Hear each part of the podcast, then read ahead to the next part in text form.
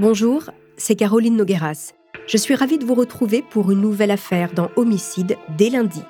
L'histoire d'une famille ordinaire dont la vie bascule du jour au lendemain.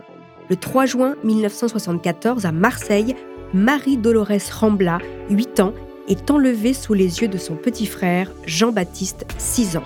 Son corps sera retrouvé dans une champignonnière près d'une route.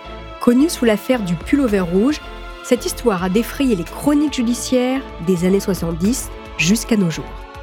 Christian Ranucci a été reconnu coupable du meurtre et a été l'un des derniers guillotinés de France.